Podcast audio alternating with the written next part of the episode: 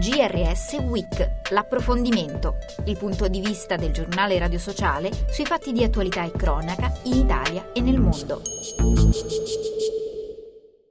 Bentrovati all'ascolto del GRS Week. In studio Ciro Oliviero, Giuseppe Manzo e Fabio Piccolino. Oggi esploreremo le condizioni delle persone private della propria libertà in Italia concentrandoci sulle carceri e sui centri di permanenza per il rimpatrio. Dall'inizio del 2024 è già arrivato a 15 il numero dei suicidi nelle case circondariali. Nel 2023 erano stati 13, mentre l'anno precedente furono registrate 83 vittime. Per Alessio Scandurra di Antigone una serie di elementi oggettivi rendono la detenzione in carcere più faticosa. Ascoltiamolo. L'attenzione verso la persona eh, che magari non va più ai colloqui, non va più all'aria. Mm-hmm. Ovviamente intercettare quel disagio richiede un'attenzione e anche quell'attenzione è scarsa e va spalmata sul numero di persone sempre crescente, quindi questo probabilmente in parte spiega, in parte spiega il fatto che le carceri sono sempre più chiuse, mm, eh, il regime a celle aperte sta sparendo un po' dappertutto, e la telefonata straordinaria che era stata introdotta per il Covid, anche queste non, non, ci sono più e quindi meno contatti con i familiari, quindi ci sono una serie di elementi oggettivi che rendono la carcerazione più, più pesante e, e più, dire, più disperante. Sono 61.000 le persone in regime di detenzione su 47.000 posti effettivi. Quali sono le difficoltà per chi decide di fare volontariato in carcere? Lo abbiamo chiesto a Daniela De Robert, già componente del Garante Nazionale delle Persone Private della Libertà Personale.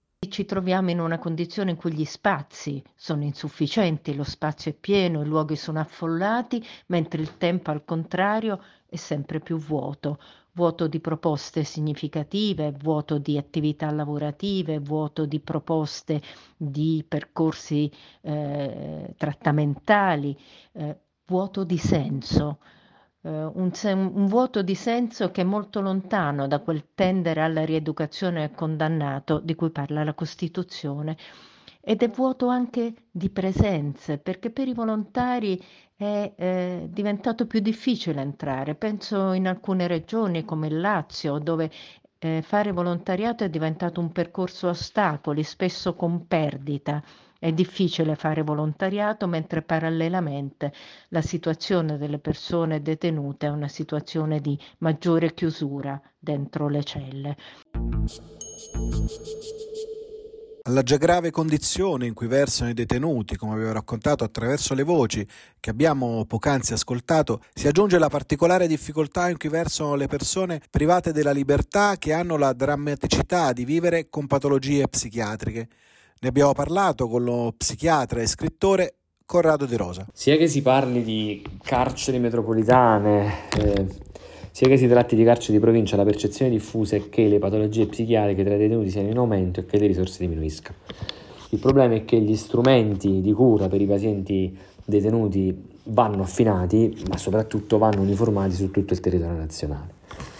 Ci sono le articolazioni della tutela salute mentale, certo, vanno potenziate, vanno potenziate per ridurre i meccanismi di demando di competenze e di delega di pazienti, tra virgolette, problematici, per curare dentro il carcere, però in realtà le articolazioni sono una parte del tutto, nel senso che ehm, il disagio mentale è fortemente diffuso anche nelle sezioni comuni, un quinto dei detenuti assume psicofarmaci come stabilizzanti, antipsicotici, eccetera, il 40% fa uso di sedativi ed ipnotici.